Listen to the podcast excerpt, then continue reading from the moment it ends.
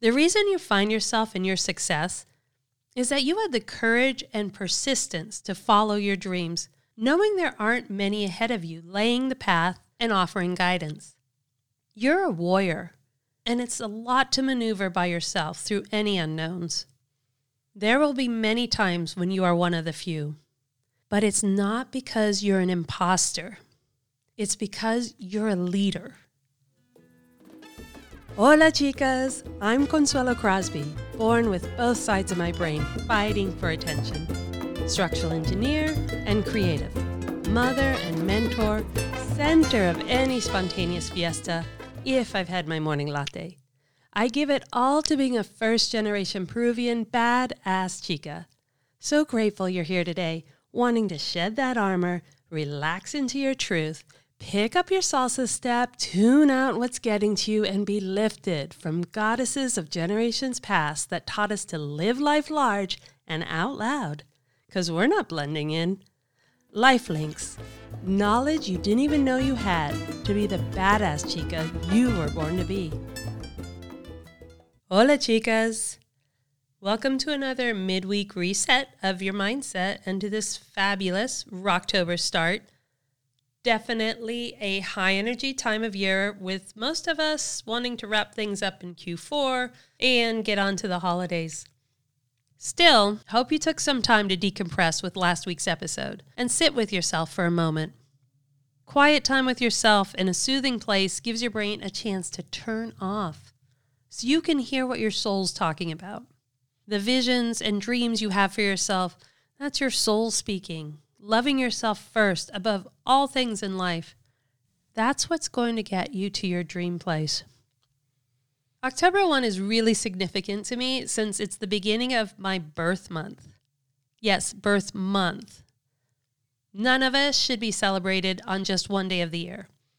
You are all much more valuable than a one day recognition, so stretch out the celebration on your next birth month. Take as much time as you want to celebrate yourself. Shoot for the whole year. I'll join you. And it's also the day I chose to remarry four years ago. After 22 years of being single with just my daughters, just the three of us, oof. My husband and I were married in Spain in the region of Catalonia. That's the state that has its capital of Barcelona on the Mediterranean.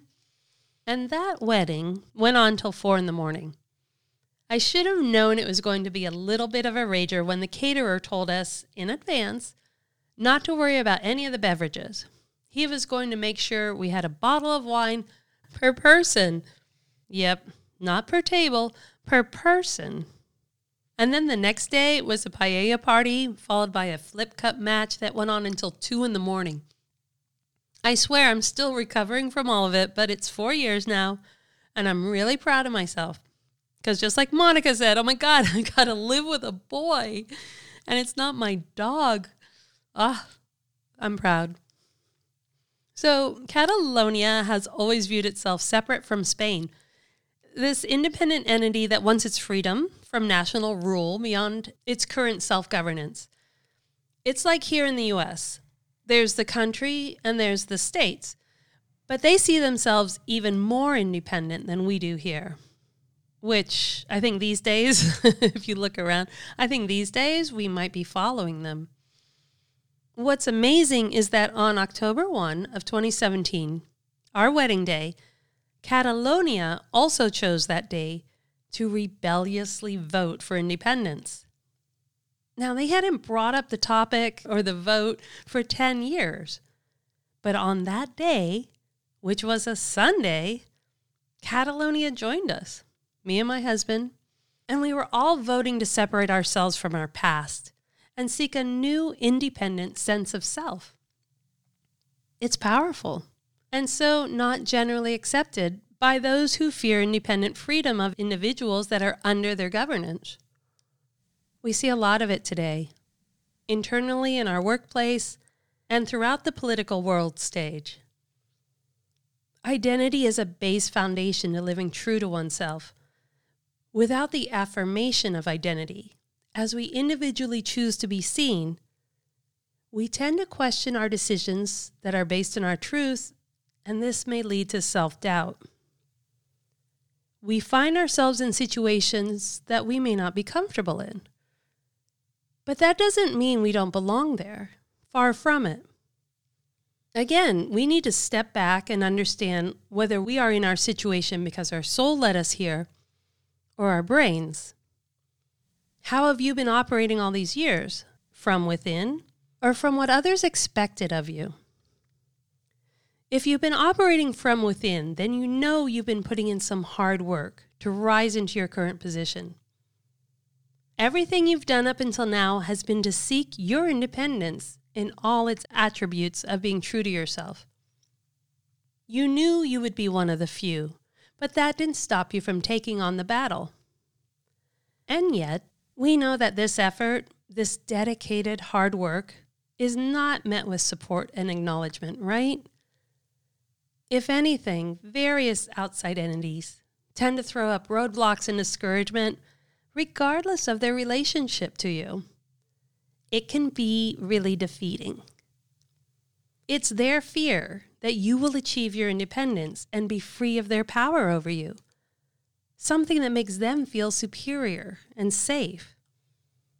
And unfortunately, no matter how strong we are individually, or how long we fought the resistance for our own independence, that repetitive resistance may wear us down, and we begin to doubt ourselves. We doubt our choices and doubt whether we belong. This is what we're talking about today the doubt that creeps into our determination and begins to unravel our belief, unravel our self love and our place of belonging. The instance when suddenly, and it is sudden, we look up from our determination and doubt that we belong in the place that we've worked so hard to get to. That moment when imposter syndrome kicks in. It's wicked. Although I've experienced this, I didn't know there was a term for it. I discovered the term imposter syndrome when I was attending USC in 2013 for my master's in communication management. Having been the only woman in my engineering classes, I was well aware of being in that spotlight. I would be met at the door and have the professor say, Home ec is in the other building. You don't belong here. Yeah, when you're the butt of the joke, it isn't as funny as they all seem, is it? And yeah, home economics was a major in the 80s still, it was still a pretty dark place for women. But more so, this term made me feel frustrated and sad. The fact that this discrimination had created a sense of unworthiness and rooted itself in the minds of such talented and intelligent people, that really bothered me. I thought that this sensation was limited to the toxic environment of the male dominated fields. But now, I'm seeing it across all the industries because of the rise in women and people of color into leadership. We can explain the reasons of women feeling like imposters in general in the male dominated fields.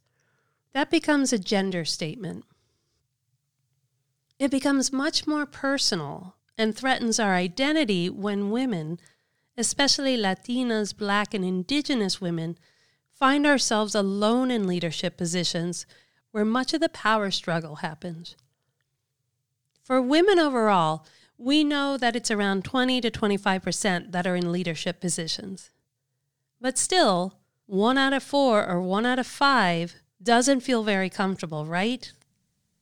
If you went out at lunch, just you and five guys, you know, odds are they're not going to be interested in what you have to say. If you're a woman of color, that number rapidly falls to almost zero. It saddens me that so many of you experience this feeling on a regular basis after all these decades of trying to change it. But more so because you work so hard to reach your success by overcoming the intentional barricades placed to disrupt your rise. After 30 years of striving towards proficiency and prowess in your field, proving that yes, you most definitely belong in your place of success, it's wrong that you should be left to feel like an imposter. This is your place of expertise. Still, there's some self reflection to do here. For as much as you have persevered against the established odds of being one of the few that said, Oh, hell to the no, are you keeping me back? It is a lonely journey. It does get exhausting being the only one or one of the few and not having support from above or from your peer group. We tend to look around and want some type of security, some known that we can rely on to define how we feel about being one of the few. We're fighters, grabbing hold of every little stronghold that will get us to the next step. But this is where you have to be careful. In an effort to define your feelings, to settle your spirituality, there is a tendency to make the imposter syndrome your friend. This is really important to acknowledge and process out. Many of our emotions we tend to assign to a structural known that defines us, rather than embracing the emotion as part of us that shows up now and then and throws things a little sideways. Imposter syndrome is not your security blanket, and it does not define you or your place. It is merely your brain sending out a questioning signal of, wait, what's up here? I don't see anything familiar. And it's up to you, in your truth, to quell its chatter, to soothe its fear, to remind it that you've got this. You must not pass over your strength, your fighting spirit to someone who will never need it when you have these moments of doubt. But still, how is it that imposter syndrome is becoming more prominent when currently more women and people of color are entering the professional fields that once blocked their entry? Why is imposter syndrome increasing at the same time that this population of professionals is increasing? It should be just the opposite. As more equity in numbers are reached, less imposter syndrome should be occurring. What are we missing? Where's the comfort zone? Why are we, and by we I mean all of us marginalized by the current system, why are we considered the outliers when we have earned accolades in our fields of expertise? So I think the issue is twofold. One, there's the people who instigated these systems in an attempt to maintain the power. And two, there's the people who instigated these systems in an attempt to maintain the power. I'm not kidding. You hold all the power in these scenarios, even when you feel like you're the one that doesn't belong. Not them. You hold more expertise and more capacity to outperform the typical system because you had to fight harder to get to the same point as your peers. They put the burden on you in order to maintain the system they have. Let me get you in on a big secret. That's not really a secret, but why do we struggle to take hold of it? The system that is in place at work, in politics, in relationship, has been built on the premise of hierarchy top to bottom, power to dependent, the burden is placed on others to perform in order to keep the system in place. Remember, women weren't even allowed to get a credit card without a male cosigner until after 1975. That wasn't very long ago, and many of you were on the verge of being born. People of color were legally blocked from purchasing houses in neighborhoods as stated in the legal deeds of the property these written documents still exist. That's insane. But this is the framework that is still supporting the current systems in our workplace and where we live. And of course, it's going to affect how people think, how they view women and people of color. The people that instigated these systems brought other people in that mimic them and supported these same biases the current leadership was most likely not elevated to their positions based on potential and expertise. Instead, they were probably next in line, a line that didn't include women and people of color. They just had been primed to play the part. They literally have been taught the script and became major players in this fictional culture. The conclusion you have more knowledge, more power, more strategic ability for leadership positions because you have had to use these talents to get you to this point, unlike the players in this fictional culture. I'm not telling you anything you don't already know. Like I said, this isn't really a secret. Why then does imposter syndrome still grab at us and have that self doubt rising? My idea is because we have some behaviors still in place that are so rooted from the struggle of rising in our success that we don't realize they're actually bad habits. Remember, bad habits are formed to compensate for feeling uneasy or hurt. It's not entirely our fault because the system was built to be intentionally oppressive.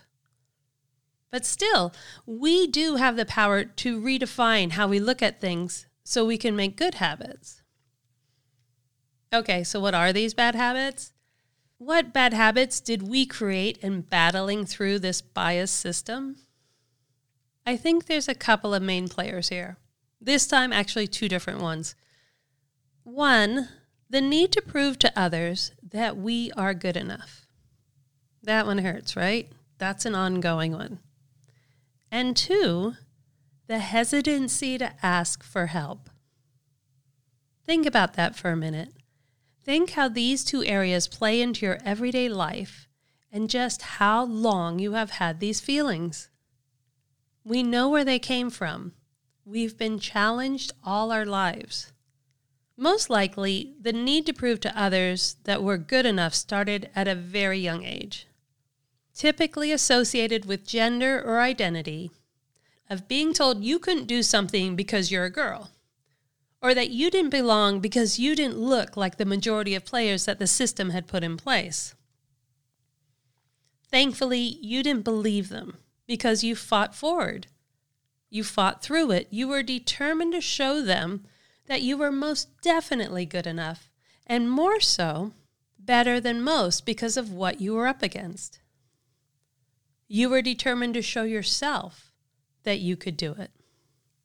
But just how far did you stretch yourself out to prove the system wrong? How much harder did you work to get to your success than those in the system? And was it good enough then? Probably not. Look at Simone Biles. Her epic, never been done before crazy routine that they wouldn't even score because it had never been done before. Shouldn't that make it off the charts? No, they just move the bar. You're still not good enough. I mean, that point alone shows you that you're not only good enough, but that you're off their scale of measurement. You may have been so determined day in and day out that you forgot to settle into the fact that, yes, indeed, you have nothing more to prove to anyone because you're so much higher than that. So, how do we reverse this first feeling of inadequacy that feeds this imposter syndrome? By reversing the system and demanding accountability from above. Rather than putting the burden on ourselves in order to keep this system in place, we place the burden on the system. The burden of adequacy can be challenged upwardly just like the phenom women of the U.S. gymnastic and soccer teams. Those women aren't fighting for recognition. They aren't feeling like they don't belong there. They've come to realize oh no, we are far superior than our male counterparts. And the world recognizes it. They stand fully confident in their stellar abilities. They place the burden on the system and open the door to support instead of self doubt. So here's another simple example. I had to work with a man in his 50s that was in this new role that I had been successfully doing for the last five years. Now, this role didn't necessarily require special education or advanced study, but it did take experience and an analytical prowess that I held so that we could get to quick decision making rather than relying on third parties to give us information that I already knew. There was a request to renew a lease from us that had been in place for years. Granted, the circumstances had changed and the parameters for the lease were now different, so that it required flexibility to be written into the lease. Something that he and I would have to collaborate over and determine what was beneficial to everyone. In this collaboration, in this going back and forth, nothing that I stated was acceptable. And instead, he held fast to his own position even though I had been operating on this for five years and he was now new to the entire idea. I bet you that sounds immensely familiar. He said he wanted to review the lease so that he could edit it to satisfy his hesitation on leasing the land. Well, yeah, okay, that sounds right reviewing what someone else does, contributing your own ideas, collaborating together to come up to a mutual agreement over a common document. But here's the big difference. Okay, let's play it out the way most of us would have experienced this in the past. Let's say you have this lease, and the second party has said, You go ahead and do it, and I'll just review it. Rather than stop right then and reframing the situation, most likely you go off and spend hours studying other leases to ensure you're covering all the bases, and then you begin to write it out, edit it. Then you probably begin to second guess yourself. Is this right? Is this what he's looking for? Is this what he wants? Will I look foolish if I write up something that's wrong? Do you see where I'm going with this? Suddenly, you are in a deadlock with yourself. And the fear of doubt opens the door in your mind that asks, What are you doing here? Are you really qualified to do this? But you get the nerve to present something to him anyway, and you think this is great, and it's going to take another viewpoint to get it complete. Perfect, you're off the hook. But he takes it and he redlines it, adds his inputs, and asks you to fix it. And then it will be fine the collaboration is over? Or was there even collaboration to begin with? He acts as though he has the last word, that his way is right, and you had to do the bulk of the work to get it to that point. But you take it and you edit it and you both sign it and you think, oof, that's over. But he goes on to talk up the lease as if he came up with it. In this scenario, you have placed yourself as the impostor by relinquishing your knowledge to him and never garnering any credit. Still more importantly, you have dismissed all the time and intelligence it took to create that document or the argument, proposal, pitch, whatever, just so he could add his name on it. It's called riding your coattails, a really old expression, but I think the visual of it still applies. When someone can't get to where you're going without jumping on your back, without holding on as you go forward, that extra burden, you've got to kick that off. Now let's change the scenario from the very beginning. Let's say the same person asks you to pull together another project, perhaps something you're really good at, or something you may be completely ignorant of. Rather than stress on where to start, second guess what he or she may want, and begin opening that doubt door, take a moment to assess the situation. So let's rescript this version. First, take the time to determine whether or not the person has more knowledge of the topic than you do by engaging them in conversation. Depending on the relationship you have with the person, whether it's personal, professional, to what extent have you worked with them before so that they know who you are? You can pointedly ask questions you're confident with and begin the conversation. This will provide opportunity to either learn from the person or establish your own knowledge in comparison. In this way, you've received guidance without feeling as though you're not proficient in the topic because that is yet another instigator of self doubt that we're going to talk about in the next episode. Now, if the person has significant knowledge, this is great. Engage them in more conversation about the important points to hit on the project. Frame mutual expectations around the results and reach agreement prior to starting the project. They will feel proud and confident that they are able to share what they know, even if they are part of the system. They're not necessarily doing it for you, but regardless, you're gaining knowledge from them. Now, if the person is elusive in detail, it probably indicates that they are less familiar with the topic than you are. At this point, you have the perfect opportunity to acknowledge your prowess and close that self doubt door and feeling of inadequacy. You understand that you're more proficient in this topic than they are. That alone is the game changer.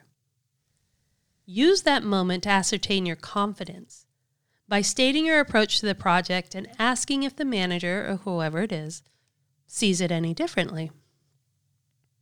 If they don't know what you're talking about, they'll stay quiet and you will carry on confidently.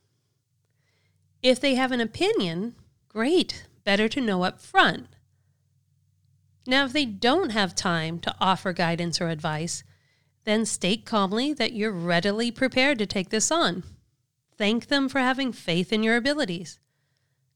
Thank them for giving you the freedom to have ownership of the project. Not only will this make them think twice about their own expectations, it will reaffirm to you that you are fully capable of successfully handling the assignment.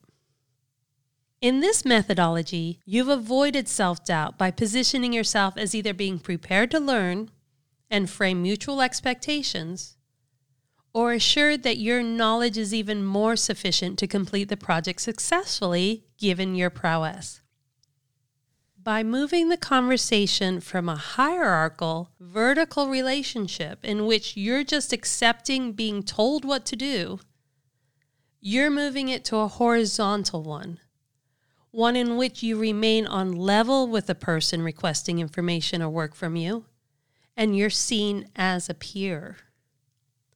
You have reframed yourself to be part of the conversation rather than being told what to do. Because being told what to do makes it feel like you don't have the knowledge. When you feel you don't have the knowledge, you begin to doubt yourself. When you doubt yourself, you wonder, What am I doing here? I don't belong. Feeling more confident in your abilities now? Come on, ladies, give me a big yes.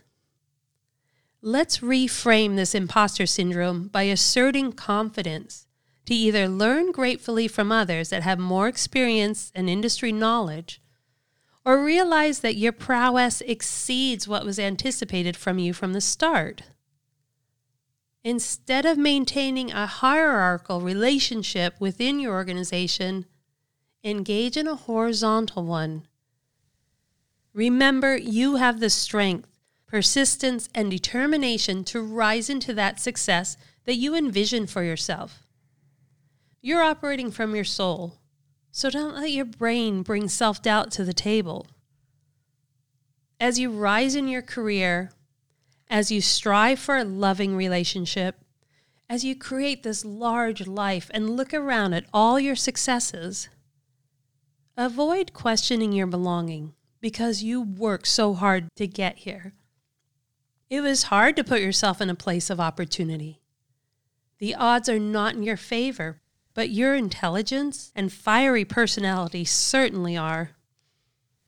The reason you find yourself in your success is that you had the courage and persistence to follow your dreams, knowing there aren't many ahead of you laying the path and offering guidance.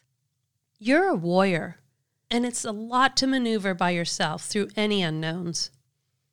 There will be many times when you are one of the few, but it's not because you're an imposter. It's because you're a leader. We'll get to the second part of imposter syndrome response on the next episode when we discuss our hesitancy to ask for help. I hate it, right? Ugh, it's the worst. We all do it. We're all worried about the ridicule, the one eyebrow up. We make it so much harder on ourselves for it, but that is exactly how the system was built to make us feel. So we're going to smash that stuff next week. No more overextending ourselves while others are just snapping their fingers at us. Step into your truth, ladies. Ciao. Really appreciate the time you take to rate and review the podcast. Get the backstory and what you've heard here today and reach out to us at thelnx.com. That's L N X. Because it's about time, it's about us. Stay in the groove on our social media at Lifelinks and get ready to make your move, ladies. Viva!